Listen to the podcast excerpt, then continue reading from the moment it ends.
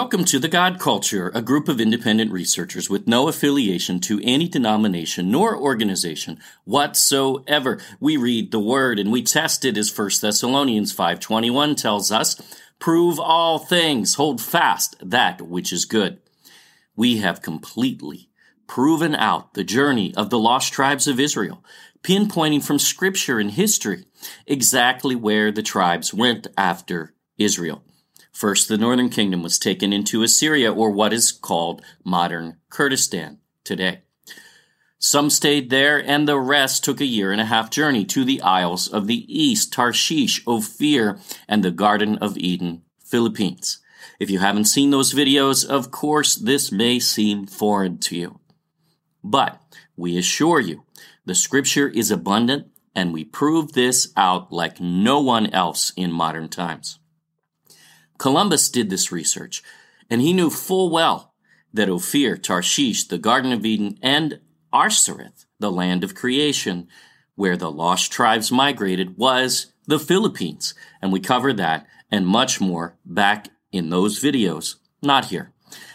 The northern kingdom never returned to northern Israel, according to scripture, as all were taken captive and none returned even in the days of Jeremiah, in the days of Messiah, his brother James, or Yaakov, and even in the days of Josephus, who all record that the lost tribes are still lost, at least the ones from the northern kingdom at those points.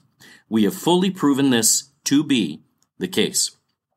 The northern kingdom was replaced with Assyrians slash Medes slash Persians all the same, just references in different eras, which we will cover in great detail in these next videos.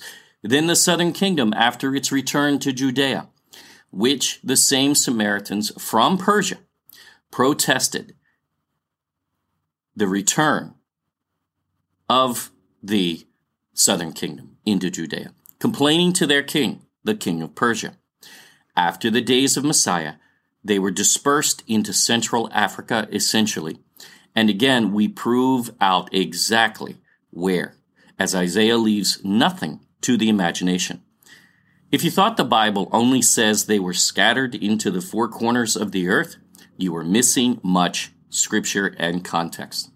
They were scattered, however, from these three regions of their origin, and they still retained those identities mostly.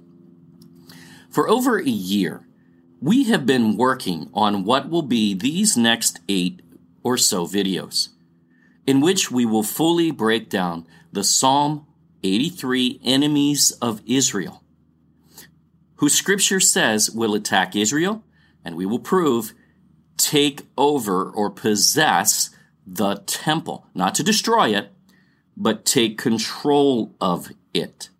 By the end of this video, you will recognize from scripture exactly who these peoples were, and the next videos will expound on their migrations, proving out whom they really are, even in some cases, all the way until today. Yes, we can do that, and so can you. Why? Because this prophecy is not just for the time in which this event happened, but it fully identifies the synagogue of Satan who hate the true Israel. Many scholars attempt to paint this war in Psalm 83 as a future event. And we will test that too, and we'll see if that makes sense. Frankly, these videos will be among the most groundbreaking videos we have ever published. And we understand the delicate nature of identifying, identifying people groups as enemies of Israel, we want you to understand that nothing in this videos, in these videos, is identifying all of any ethnicity, as that would be ridiculous. And we would never go there, nor have we ever really. There are many within these peoples which have no clue and may not even hail from the same bloodlines. Understand that but their family happened to have migrated and lived in these regions. That does not make them an enemy of Israel. Let's be clear. They haven't a clue and are not part of it. And there are many within each group which would fit that description. However, the Bible goes here for a reason. Messiah himself identifies a synagogue of Satan, and we will prove here in far more detail than we have ever been told. Some may say, Is this something I need to know? Of course it is. We are to know our enemies according to Scripture. And if you don't, especially with this enemy, you will be programmed into doing their bidding, in which they wish to bring their Messiah into power. And let's be clear their Messiah is the same one labeled as the beast of Revelation, not Yahusha, the only true Messiah who already came. As Bill O'Reilly says, you are about to enter a no spin zone in which we test Scripture with Scripture and prove all things. Okay, he doesn't add the ending, but you get the picture. Psalm 83, a song or psalm of Asaph. Keep not thou silence, O God, Yahuwah. Hold not thy peace, and be not still, O God. For lo, thine enemies make a tumult, and they that hate thee have lifted up the head. They have taken crafty counsel against thy people, and consulted against thy hidden ones. Have you ever seen that before? Thy hidden ones? What does it mean? Well, we will vet that translation. Who was Asaph first? He was a musician and worshiper in the temple, a Levite. And this is his prophetic song of a future event that certainly did not happen in the time of David, because he wrote this when David was king. He sees an event in regards especially to the temple, which hadn't even been built yet. Think about that, which we will explain. And this is good stuff that we all must know. But what about this phrase, thy hidden ones? Who are they? Are they angels? Well, there are no men who can attack angels, and you will see these enemies are definitely men. Are his people hidden? Well, at the point of Asaph's writing, no, they aren't. Israel was still unified still. It would split, and the northern kingdom would be taken to never return until the last days. But this shows no reference to that, especially since the setting for this event is Jerusalem. We will pr- prove centered around the temple, which was not even built yet when he wrote this, especially. And the northern kingdom was not in Judea. The Hebrew word used here for hidden ones is Saphan. Now, only one time in all of Scripture is it translated hidden once, yet it's used many times. But instead, it means hide, lay up, esteemed, secret places. Now we're talking. Secret. To hide, treasure, treasure, or store up to hide, treasure, treasure up, to lie hidden, lurk, to be hidden, be stored up, to hide, hide from discovery. Now, none of these definitions refer specifically to people, do they? Other than this one time where somehow it's translated hidden ones, actually extremely oddly in this passage. Because the people of Israel, his people, Yah's people, have already been identified here. So why would they say it twice? They refer to treasures, a secret place. And look at the word which precedes it, thy. Who is thy? Asaph is praying to Yahuwah here. Yahuwah is thy. So this is specifically Yah's secret place or hidden place. Is there anything which fits this description in Israel? Again, it's not people. This is a reference to the temple. Let's prove it further. Yaz Safan. Safan Yah means Yah has treasured, Yah has secreted. Now, what is this? Well, the passage already identifies they have taken crafty counsel against thy people, Yah's people, the Yahudim, which is Yah's, never the word Jew, by the way. So people are already covered here, and it's not repeating itself. And consulted against thy hidden ones. No, this phrase is not thy hidden ones. It's what Yah has treasured and secreted. His Holy of Holies in the tabernacle as this is being written and the coming temple, which everyone knows will be built by Solomon. That is what this references. This is confirmed, by the way, later in the same passage. Now we're going to skip to verse 9, but don't worry, we're coming back to the other verses because they are the big ones that tell us exactly where the enemies come from and who they are. Do unto them as unto the Midianites, as to Sisera, as to Jabin, at the brook of Kison, which perished at Endor. By the way, ever wonder where Star Wars got the planet Endor from? Hmm. They became as dung for the earth. Make their nobles like Oreb and like Zeb, yea, all their princes as Zebah, and as Zalmunna, who said, Let us take to ourselves the houses of God in possession. Now, we find an inconsistency, which really tells us much as to how the Masoretes, and perhaps even those before them, attempted to obscure the meaning of this passage. We already see it early in the passage where they only that one time in the whole of Scripture interpret the phrase as thy hidden ones, which is not accurate. But here we see the word house is na'ah. They make it plural.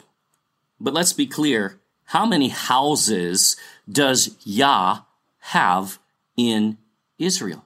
Because this is his house, houses of God. No, house of God. There's only one, not houses.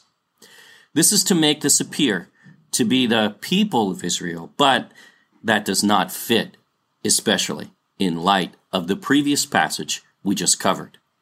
This is the house of God, Yahuwah. His home is the temple in Israel, not the houses of the Israelites. That is nonsense. That at one time is where his presence was literally housed, in fact. So, what are they going to do?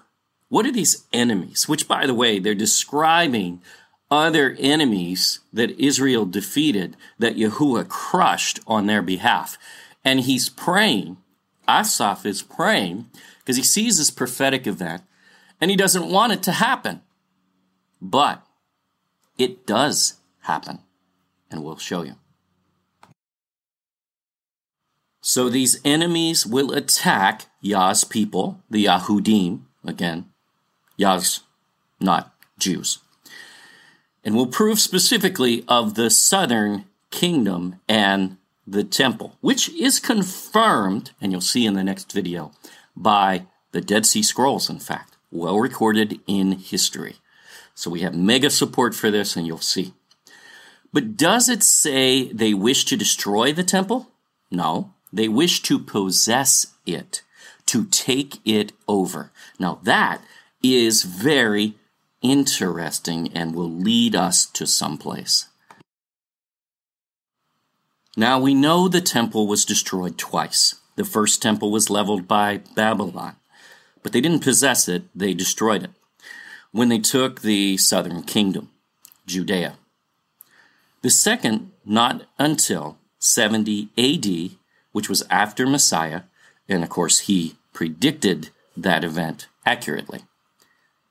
But again, it was destroyed, not possessed. So here's what this passage is telling us. The temple was taken over or possessed before it was destroyed in 70 AD. Bear in mind, there is no scriptural edict from Yahuwah to build a third temple at all. That will be built in order for the beast to declare he is God. And that beast will be the Messiah of those who will build it. And that will not be Yah's people. So, when was the second temple taken over and possessed?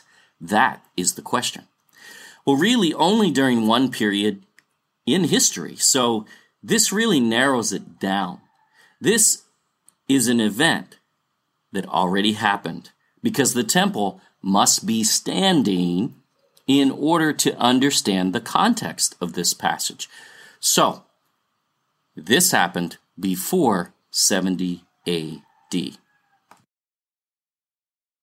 First, let's go back to the revolt of the Maccabees, which you may be aware. This is recorded pretty much in the books of Maccabees, which are not scripture, and they were not found in the library of John the Baptist at Qumran, thus not canon, according to John. And we take his word over the Catholic Church and anyone else any day. We know that history is written, or rather rewritten, oftentimes by the victors, but let's test this. In the narrative of First Maccabees, after Antiochus, now he is the Seleucid emperor we'll discuss, basically the Greek Empire being run at that point, his portion out of Syria. He issued his decrees forbidding Jewish religious practice. A royal Jewish priest from Modain, now that is ding, ding, ding, ding, ding key. Modain is where? It's not in Judea. Come on, scholars. How could you have missed this for all of these years? It is not in Judea. It is in Samaria. We'll show you. Don't worry. It's on the maps. Mattathias the Hasmonean. Now, what is a Hasmonean? Well, we'll show you that too. This tells us much. Those scholars will tell you, oh, Hasmonean, we don't know where it came from. Uh. Sparked the revolt. Now, a revolt would be in your own province. When you go into someone else's province, that changes in terminology. So that word is fraud, frankly. But we'll cover this. Against the Seleucid Empire. We have a thesis, antithesis going on here, and we will uncover that for you. Greeks of Syria, basically. We'll explain by refusing to worship the Greek gods. Mattathias killed a Hellenistic Jew who stepped forward to offer a sacrifice to an idol in Mattathias's place, which is where? Again, not in Judea. No tribes of Israel were there. So whomever he killed was not a tribe of Israel and impertinent. Now, he and his five sons fled to the wilderness of Judah. Oh, where might that be? Well, to Ein Gedi, the home base of the Essenes, and prior to that, the Nephilim Amorites, where many attacks were actually staged from attacking Jerusalem. Very odd that they would have that connection, isn't it? Oh, there's a reason for that. After Mattathias' death, about one year later, in 166 BC, his son, Judah Maccabee, led an army of Jewish dissidents to victory over the Seleucid dynasty in guerrilla warfare. Now, today we call that terrorism, but that's okay. Which at first was directed against Hellenized Jews, of whom there were many.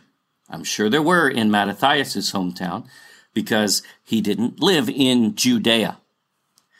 So, who were the Hellenized Jews in this narrative? Well, That's a good question. But it will become the lost tribes, well, or the southern kingdom tribes of Israel who were in Judea at the time. Who, yeah, probably did embrace yet another God, yet again, which is why this is being allowed in the first place. We wouldn't argue with that. The southern kingdom was embracing Hellenism, certainly. That's fine. But who were these Maccabees? This says he was a rural Jewish priest, as if he were from Judea, right? Well, that's false. And it would mean he's a Levite, right? Blatantly false. He is no Levite, has no such bloodline, period, or he would be recorded as such, and never is, even in the book of Maccabees. Hmm. We will show you Modain on a map, and it's not in Judea, it's in Samaria, where the replacements of the northern kingdom lived, as that is part of what was the northern kingdom of Israel, which no longer had lost tribes of Israel at this point, but only replacements. Just look at the newspaper clipping to the left, in fact. Maccabee the Hammer, that's his name, that's what it means, the hammer, supposedly liberates Judea, which is not his country, which was not his land in 165 BC. And then General Allenby, for the British, conquer Palestine, which is not his land either, in 1917. Oh, and that was for the Rothschilds, who in 1917 received the deed to that land per the Balfour Declaration. They were given sole ownership of that land. From Maccabee to Allenby. Gee, are we looking at two Jews here? Interesting. Can we prove that? See for yourself.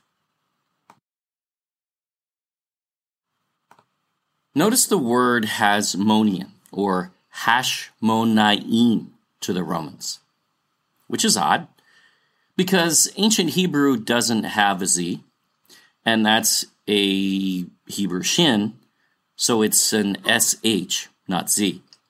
But they attempt to show it phonetically in this case, which is fine, except it obscures the actual word, which is pretty much the same as the Roman. When we look at this word in ancient Hebrew, it actually essentially is the same. Hashmonaim. Here's the funny thing though.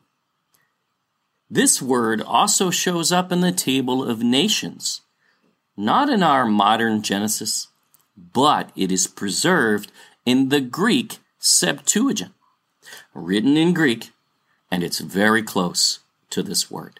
This is fascinating. From the Greek Brenton Septuagint, these are the sons of Ham's lineage, and Mizraim, or Mizraim, whichever you want to say, begot the Ludim of Lud, and the Nephthalim, and the Enemitim, and the Labaim, and the Patrasanim, and the Hasmonim. Now, who are they? It tells you. Whence came forth Philistine, the Philistines, who are what? Nephilim giants. And the Gaphthorim, which are, well, if you look at the story of Goliath and his brothers, where were they from? They were from Gath. So they were Gaphthorim. Hasmonim, Hasmodai, Ashmodai, we'll show you in a second, Asmodeus, all connect to the same origin. The origin of the Philistine Nephilim giants, in fact. Weird. Also, the origin of the word Hasmonian. It fits. Also, here, Gaphthorim, and remember Goliath and his brothers were from Gath, thus, they were Gaphthorim. What we are seeing here is the origin of some of the Nephilim bloodlines, which have been obscured in modern Bibles, even changing the word hasmonim to kalushim. If you look in the bottom right, we show the modern Genesis, in King James even. This was recorded, yes, the King James has been changed, yes. This was recorded in the Greek in 200 BC and changed in modern Bibles, which would be a small thing if it were not concealing the enemy. Hmm. You see the same with modern translations like the NIV, which are missing over 200 scriptures and many of which either attack the deity of Messiah, which is why you have whole churches out there that don't believe that he is God, and he is, because the word says he is very clearly. He said he was, and that's really not disputable unless you change the Bible. And that's exactly what they've done. And then also, it obscures the presence of demons in some cases, even mislabels Lucifer as the morning star, and the bright and morning star is Messiah, not Lucifer. And you'll find that in those New World Order translations. So you need to be really careful with them. And go and look it up. You'll see they're missing over 200 scriptures. Just gone, erased. Now, these are the, the descendants of Ham in former Canaan, men who are the progenitors of Nephilim bloodlines. Obviously, the ancestors are full Hamite bloodlines who intermingled with the Nephilim. And that's where we get the Philistines and Goliath's giant family. Wow. And we know who Asmodeus or Asmodai, Ashmedai, is. He is listed in occult sources as the king of demons, king of the nine hells, or one of the jinn. But Tobit actually records him when he was alive as a physical Nephilim before he died and became a demon, because that's what a demon is a disembodied spirit of a Nephilim. When a Nephilim dies, their spirits become demons. Though you can refer to them as demons, even so, when they're physically alive, because they still have that same spirit. So they are demons. The Talmud even has Asmodeus involved in the construction of Solomon's temple as Solomon's slave, which in fact Solomon bans him to the area of Medai or Media. Thus he's named Ashmedai. But let's connect this even further. The name Asmodai is believed to derive from Avestan language. Where's that from? Asmadiva, where asma means wrath and deva signifies demon. While the deva asma is thus Zoroastrians, that'd be from Persia, demon of wrath, and is also well attested as such, it is nonetheless likely that such a form did exist, and that the book of Tobit's Asmodai and the Talmud's Ashmedai reflect it. Other spelling variants include, and you can see all of these different variants, but a few that really stand out here Asmodai, sounds familiar, doesn't it?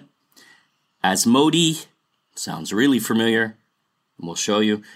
Hasmodai, ooh, wow, this really is fascinating because it seems that there is a connection between the word Hasmonean in origin in Asmodeus or Ashmodai or however you want to say his name, which is the demon of wrath of Zoroastrianism. Imagine that.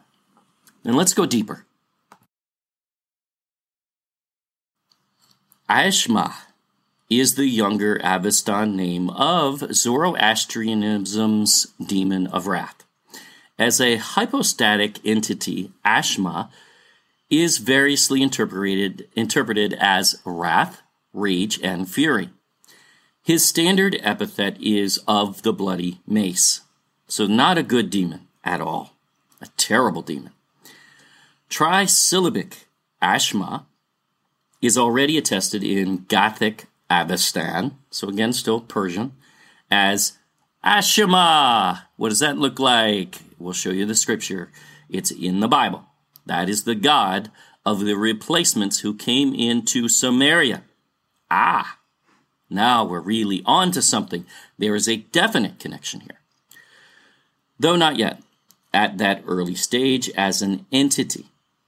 The word has an Indo Iranian root, so both India and Iran, in the Zoroastrian texts of the 9th and 12th centuries.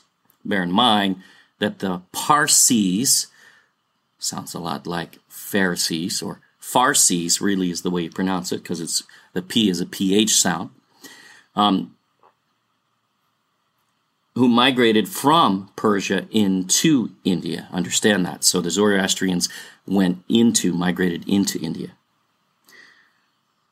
Ashima appears as Middle Persian Aishma, Kasham, continuing in Pazand and New Persian as Chasham. Hmm, sounding really familiar. Judaism's Ashmodai, Talmudic Smadei, Book of Tobit Asmodeus, derives from Avestan Ashima Diva. So let's get this right. Ashima, who we will show you, is the God of those who came and replaced Israel. It's the same root as Hashem, the God of Judaism today. Yes. And that God is actually the demon of wrath, Asmodeus. Exactly. The Bible defines this too.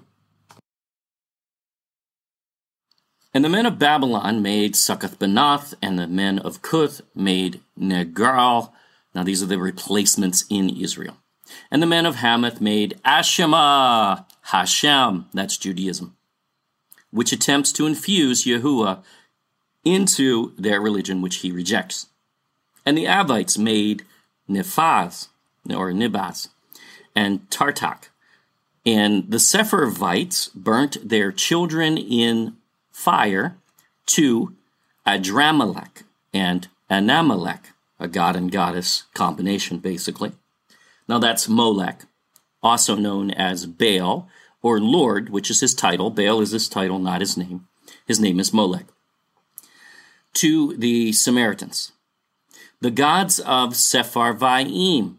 Well, Sephar, we know from other videos, is a Hebrew reference in Kabbalah to the tree of life, which is the center of their false worship, because they'll never touch the tree of life. Yet they claim to. No, they don't. So, what are these guys?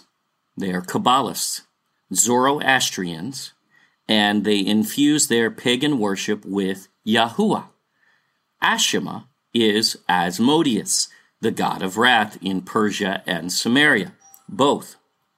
We believe he became the prince demon when he died, known as the prince of Persia, as he is known as king of demons, thus a high principality.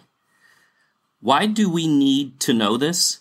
Because he had children, and they lived right where the Hasmoneans came from, and would in fact bear the same name of their origin. Check this out. See, the story of Asmodeus really ties the two markets together. He began in the land of Canaan and procreated children there called the Hasmonean, who fathered the Nephilim, the Philistines. He worked for Solomon in building the temple, possibly, though we do not just buy anything from the Talmud. That is part of the story that it tells. And he was then exiled by Solomon to Media. Interesting. In Tobit, he is in Media, harassing, which is Persia basically, or Assyria in the days that the lost tribes were taken. He's harassing Sarah, who every time she would marry, he would kill her husbands on their wedding night. The archangel Raphael comes and assists Sarah and Tobit's son in repelling Asmodeus with the smell of an odious fish liver, showing he was not a demon yet, but a living Nephilim because the smell repelled him. Many people try to discredit Tobit because they don't understand what a Nephilim is and what a demon spirit is. They're both demons, just one is in physical form. So, what exactly was Assyria doing when it captured northern Israel? 2 Kings 17 Until the Lord removed Israel out of his sight. That's the northern kingdom, Israel. The southern kingdom is Judea, not Israel even though it's recorded Israel as a whole, that really is a term from before then, but okay. So you have to, every time you see Israel, determine is this the old Israel or the split Israel where it's only referring to the 10 tribes of the north? In this case, the 10 tribes of the north. As he had said by all his servants, the prophets. So was Israel carried away out of their own land, that'd be northern Israel, to Assyria unto this day. Now, what day is this? Well, some say Jeremiah wrote this. That would be 650 BC still. So they're still in Assyria even then. Or Ezra, some say. And that would be 350 BC that they're still in Assyria. So they haven't come back to the northern kingdom. And that's because they don't. Now, why? They had been replaced with Assyrians, Persians, Medes, who took over the land.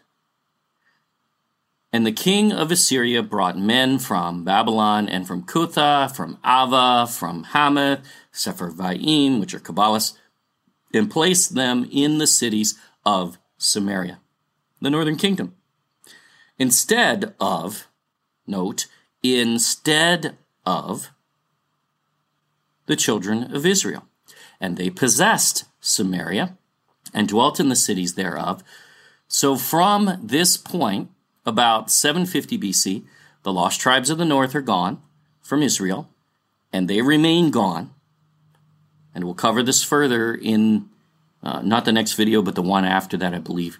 We have that charted a little better with timelines and other references in history uh, that will show you they're still there, even up until the days of Josephus, at least. So uh, they were not in Samaria at the time of the narrative that we're talking about, the Hasmonean era. There were no lost tribes in Samaria in those days. That's what the Bible says. If you don't want to believe the Bible, that's up to you. So Asmodeus, who came from Canaan originally, now find his children being taken back into northern Israel, or really returning to their former land of Canaan. That's what Assyrians are doing here. They're returning some, because not everyone that they returned, or not everyone that they sent there, were Nephilim, no, but they were among them. So they returned them to Canaan, their original land, which was never theirs legally. They have no rights to any land on earth, actually. They have no right to exist because they're a manipulation of Yahuwah's creation. So the Hasmoneans, descendants of Asmodeus, were some of the replacements in northern Israel. And the ten tribes of the north were taken into Assyria, or really modern Kurdistan. It was a shuffling of populations. Are all of those who went there bloodlines of Asmodeus? No only those identified as his by the word or the title Hasmonean, who even live in a town named after good old Asmodi. Check this out. The Asmodeans, or Hasmoneans, if you will, lived in Modi'in, named after their forefather, and so are there people named Hasmoneans. They are not Judeans, and it was highly inappropriate for them to enter Jerusalem with their military attacking it. We'll discuss this in much more detail. They lived in the former northern kingdom of Israel, Samaria, now controlled by Assyrians or Persians or Medes, whichever era you're talking about. They refer to the same. Either term is appropriate throughout history to identify the area from which they came. They are not tribes of Israel because none of Israel returned to the northern kingdom. They were replaced by those who believed they had claim to the land, in this case even. These Hasmoneans are Hasmoneim, who fathered the Philistines, which include Nephilim. Not all Philistines are necessarily Nephilim, but they are among them. One other very odd coincidence much of Islam, especially those from Persia, even today, Iran, are awaiting the coming of their Messiah, who is called the Mahdi. Is this not similar to Modi? Just saying. Especially when you look up the lineage of Mohammed and you find out in ancient times he hails from an ancestor named Hashem, Ashama, Asmodeus. Ouch. We're not going there in this video, but it is worth researching. Here's a map of the Hasmonean dynasty's empire from 140 to 116 BC. Don't worry, the story doesn't end there, though, as they then marry into Herod's family and others and end up in the Roman Empire, even eventually as emperors. Yeah, we'll show you in time. And still are the ruling elite this very day. Yes, we'll prove it. We'll cover that too. Again, notice they came from Modain, from the northern kingdom of replacements, not Israelites. Samaria, not Judea. So they entered Judea, which was not their country, with their military, attacking. And what do they do? Do they destroy the temple? No. They possess it, installing their Hasmonean priests in place of Levites, eventually even leading to the replacements of the high priest of the temple the Aaronic Levite bloodlines, which they remove and replace with Hasmoneans. Think about the ramifications of that. The Bible's very clear. The high priest in the temple has to be of Aaronic, so Moses' brother Aaron, bloodline, a Levite bloodline.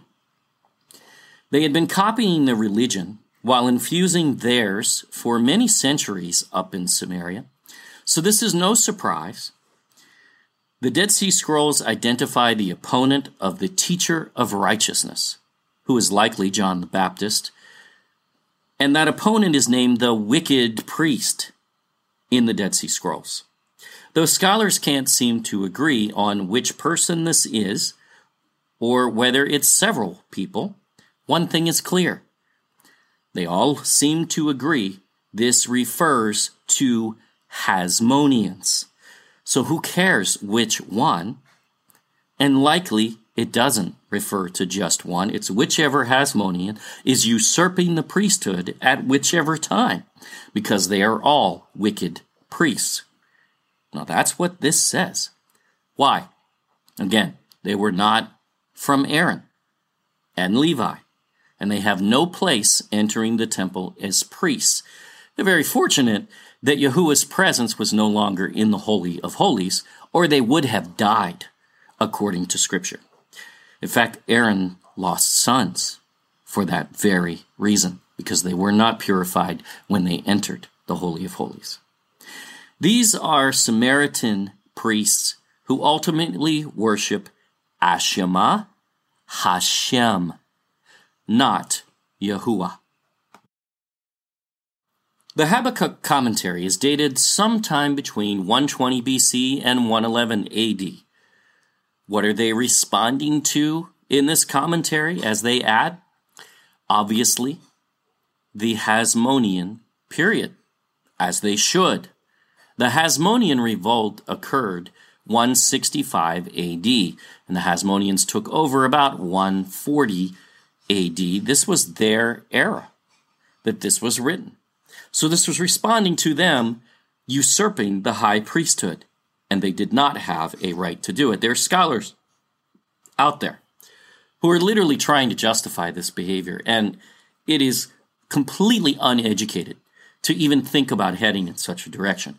Hasmoneans have never been proven to be Levites, certainly not of Aaronic blood. And since they didn't even live in Judea, come on, they weren't even lost tribes or tribes of Israel. Also, have you ever wondered why there is never any mention of the Pharisees, nor even the Sadducees, in all of the Old Testament? I mean, they're not even there. So where did they come from? Well, this is because both parties came to power around the same time as the Hasmoneans or Maccabees. And the Essene era is basically the same time period. Rather odd that in addition to Hasmoneans, you now have these new, I repeat, new factions which end up opposing Messiah shortly after this. And what do they do? They have complete control of the temple. They even tried to murder Messiah in the temple or in the courtyard. So, this is no joke. This is serious. The enemies of Israel inhabited the temple. They took it over, and Messiah was very clear who they were. He said much about them, and we'll cover that in the next videos as well. Here is one of the actual translations from the Habakkuk commentary. Moreover, the arrogant man seizes wealth without halting. He widens his gullet like hell and like death. He has never enough. All the nations are gathered to him, and all the people are assembled to him.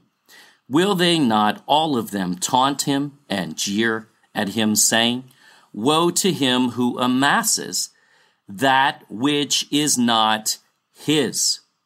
How long will he load himself up with pledges? Now, that's odd. Pledges are what? Offerings. What exactly didn't belong to the Hasmoneans? Because they are the enemy in the Dead Sea Scroll writings. There's no doubt about that. They are the wicked priests, they are the sons of darkness, and we'll cover that in more detail. The nation of Judea, nor the temple. What does Psalm 83 prophesy? That this group of enemies would attack the nation and temple. Hmm.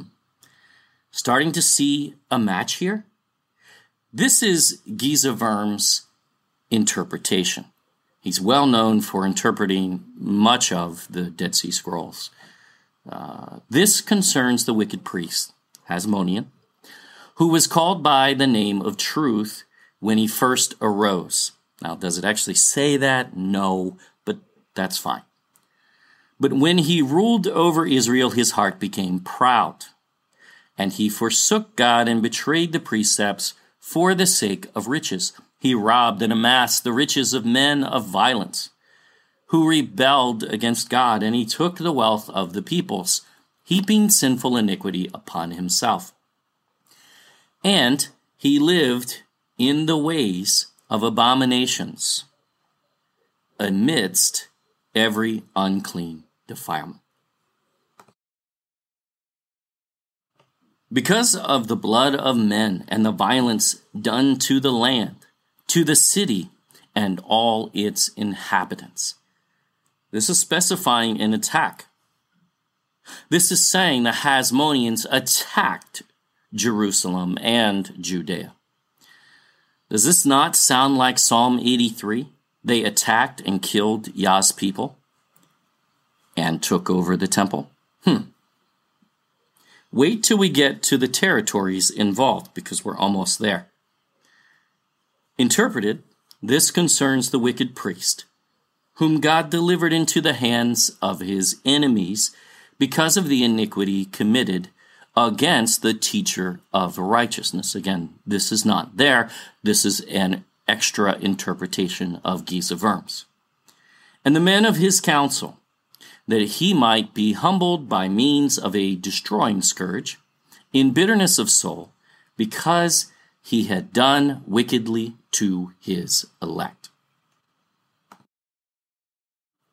Woe to him who causes his neighbors to drink, who pours out his venom to make them drunk, that he may gaze upon their feasts. Did you know today? Almost the entire alcohol trade worldwide is practically run by these very same ancient Hasmoneans. Hmm. We'll get there. They are still doing this, and they defile Yah's feast still today as well. For one, the wrong dates in some cases. Now, interpreted by Geza Vermes, this concerns the wicked priest who pursued the teacher of righteousness. To the house of exile. Wait a minute, where might that be? Could it be in the wilderness of Judea? Hmm. In the desert?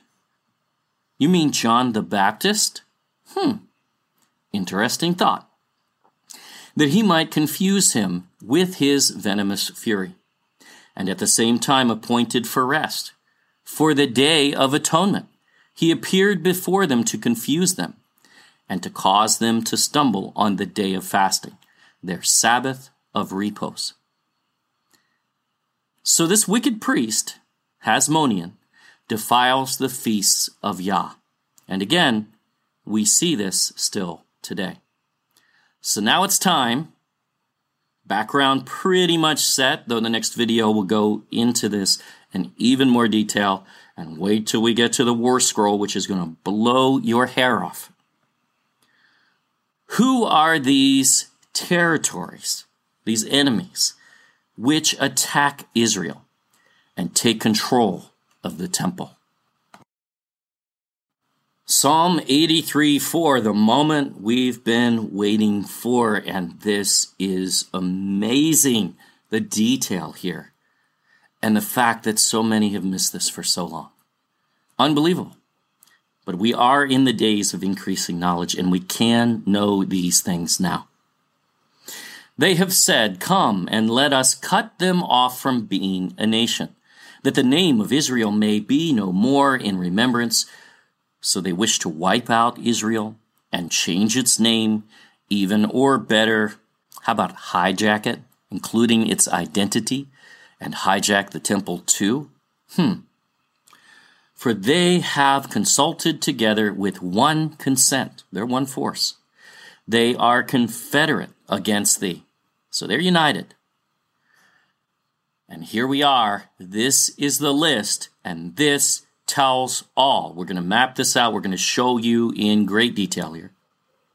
You already see the tabernacles of Edom and the Ishmaelites of Moab and the Hagarenes, Gebal and Ammon and Amalek, the Philistines with the inhabitants of Tyre, Asher also is joined with them. Asher is Assyria they have hope in the children of Lot. The children of Lot are Ammon and Moab already in the list. Selah. Ladies and gentlemen, we submit to you, and we're going to prove this out thoroughly in the next eight or so videos. This is the synagogue of Satan who say they are Yahudim and are not, but do lie. Revelation 2 9 and 3 9. They took over the nation of Israel and hijacked the name, and they took over the temple, even when in existence. And they will rebuild the third temple, not Yahuwah's people. Some attempt to say this Confederate group was the Six Day War in Israel. But one massive problem the temple is not standing in 1967, is it? and it must be in this prophecy, because they wish to possess the temple. So, no, this happened already before 70 AD when the temple was destroyed the second time.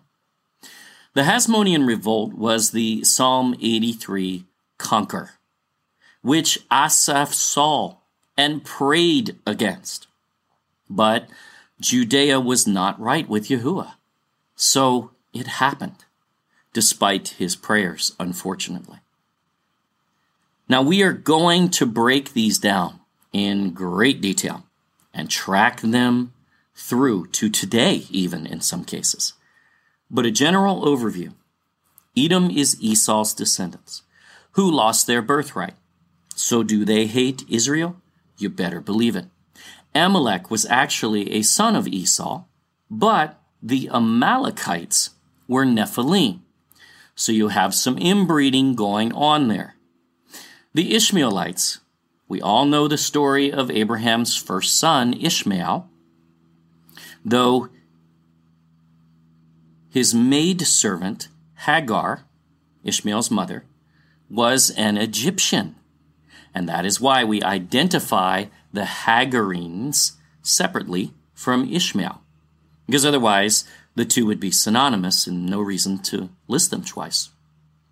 We will prove the Egyptians came into Israel as Essenes, as a secret society, which the word Essene is an Egyptian word of origin, which actually means secret. Imagine that. Nobody seems to go to that language and test it. Well, at least most. We will explain this in full detail. And no, they never lived in Qumran, which we prove in our original canon series. As that was the home of John the Baptist, the teacher of righteousness, we believe. Then we have the children of Lot, who are Ammon and Moab, but not from his wife, but these two sons are outcasts because they were the product of incest with his daughters, if you remember the story of Sodom. Then the Nephilim Philistines, who we also know are specifically the Hasmoneans in some cases, as well. So we already have one group fully identified the Hasmoneans, who fathered the Philistines. This one throws many off as it says Asher or the Assyrians. But what many miss is that the Assyrians replaced northern Israel, and they are now in Samaria in this era. No longer tribes of Israel there, but Assyrians. The lost tribes, in fact, are in what was Assyria, known in modern times as Kurdistan, for one. And they aren't attacking Israel from there, especially not in those days.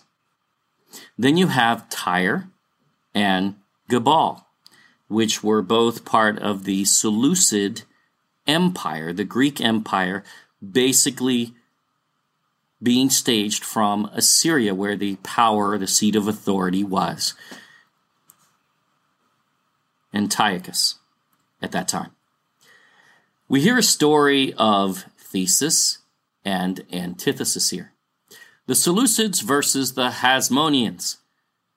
But there's a real problem with that, because in reality, the chaos out of that order is taking full control of Judea, the people, and possessing the temple, just as Psalm 83 predicts. And again, Modain is where? Not in Judea, but in Samaria. This was no revolt. Not in Judea, it wasn't. It was a conquering far different from the Romans, Babylonians, or any other. This movement wanted to possess the temple and use it, and they wanted to possess the name of the Yahudim, which they call themselves Jews today. But that word is not in any logical etymology of the word Yahudim whatsoever, which in short would be Yahs, not Jews. And only those not Yahs would remove his name from their own, and even remove his name Yahuwah almost 7,000 times in Scripture and replace it with generic names, which in Judaism, even today, includes Hashem, Ashima, Asmodeus, the demon of wrath. You are looking at the root of the synagogue of Satan as well as the final empire, which is a mixture, as far as leadership is concerned, of Nephilim and man just as it says in Daniel 2:43, which we cover in Gog of Magog. It's time we see this and know exactly with whom we are dealing. Can we identify these even further? Yes, we can. And by the end of the next eight or so videos, your mind is going to be blown many times over and your eyes wide open. When you see all the ties for each of these individual groups that have been right there all along, but obscured by mostly Zionist thinking, a light bulb is going to go off and then explode. In fact, in the next video, we are going to break out the War Scroll from the Dead Sea Scrolls as an historic document, not as scripture, don't need it as scripture, just history, it's confirming scripture, and that's important. And other documents from the Qumran community, even, which fully confirm exactly what we have found thus far. And not only that, they link the very same enemies in the very final battle which Messiah will win once and for all. See, we all need to know who the enemy is. Back in 165 BC forward, because it is the same. Yes, they've changed names and organizations and countries and empires, but it's the same. And you will know from now on. Yahuwah did not leave things to chance and maybes. He always says what he means and means what he says, and his scripture is brilliant to a degree that even after attempted manipulations such as changing the word hasmonim in modern Bibles and attempting to remove the temple from this passage twice, which was done by the Pharisee matters of Masoretes or those before them, and they continued the deception. Still, that will not hinder us from knowing and understanding His Word. This is a good breaking point, and the next video will complete the exposition of the Hasmoneans, and then we will skillfully deal with the Pharisees, the Essenes, the children of Yah's enemies from Scripture, Esau, Ishmael, Lot, and the Nephilim as well, as the Seleucid role from Syria, the Greeks. This is groundbreaking stuff, and we hope you will watch this all and go out and test it for yourself. Thank you for watching our Lost Tribes series. Please subscribe to our YouTube channel. Don't forget to click the bell or just click the next screen. Share this video with others and check out our website at thegodculture.com. Always remember to prove all things for yourself. Yahuwah bless and one final note on our coming conferences in the Philippines. On a final note, we really want to shout out to all our Patreon supporters who are supporting the coming May conferences in the Philippines and all those who are praying. Thank you. Thus far, we have about 12 venues and what looks to be a huge one in Manila, especially which we hope to announce soon. We have announced many of the venues at this point, and you will find them on screen now. These are confirmed hosts, and most have confirmed venues at this point. However, we are working on more, even for the month of May. And our intention is to continue conferences in the Philippines beyond that. Again, we appreciate the support of our Patreon patrons who are giving monthly to support this effort. And on the next screen, you can click the link to participate as well, if you feel led. It's time to take this message of Solomon's Gold series to the Filipino people. First, because we firmly believe they are the ones in Scripture that are prophesied to rise up first in this generation, and rise they shall.